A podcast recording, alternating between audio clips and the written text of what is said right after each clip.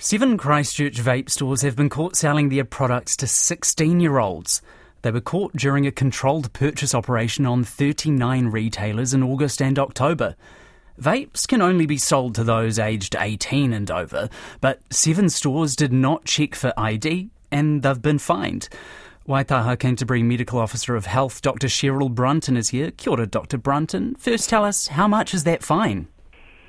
Well, that uh, the fine is up to five hundred dollars. And they've all been given that five hundred dollar fine. Just because of timing, some of them had a two hundred dollar fine rather than a five hundred dollar fine. So, uh, were any of these companies repeat offenders? Not at this stage, no. Have you run these operations before? Uh, yes, we regularly run controlled purchase operations around tobacco, but of course, vaping is a relatively new practice, so we're now running more of the operations, particularly uh, targeting vaping retailers.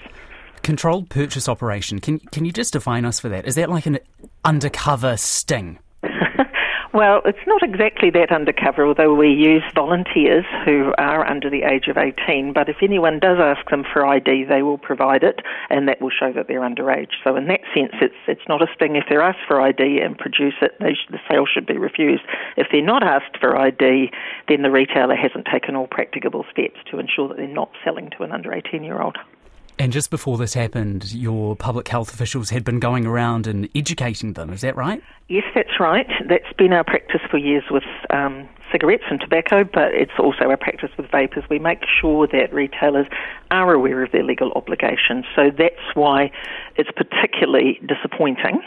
Um, that selling vape products to a minor has occurred because that's both illegal and it's unacceptable. Will you go back? Will you check on them again?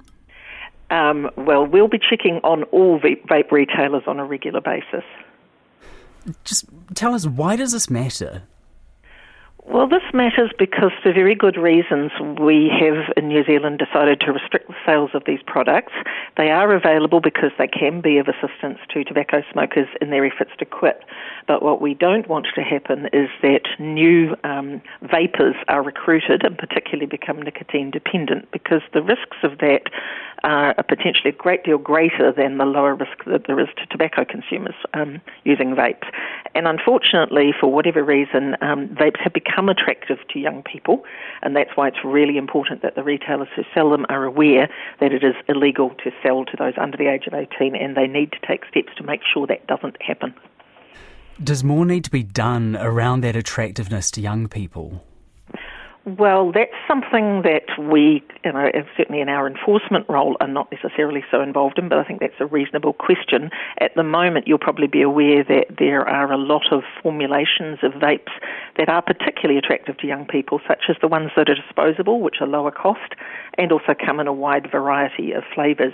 These, however, can only be sold in specialist vape by specialist vape retailers because the general vape retailers are restricted in the types of products that they can sell. So the exciting fruity flavours and pretty colours and things like that are something that can only be sold by specialist retailers, which are in effect R18 stores. Ah. However, disappointingly, we did have in this latest set of CPOs specialist vape retailers who nonetheless still sold to our underage volunteer. All right, thanks for your time, Dr. Cheryl Brunton. She's the Medical Officer of Health at Waitaha, Canterbury.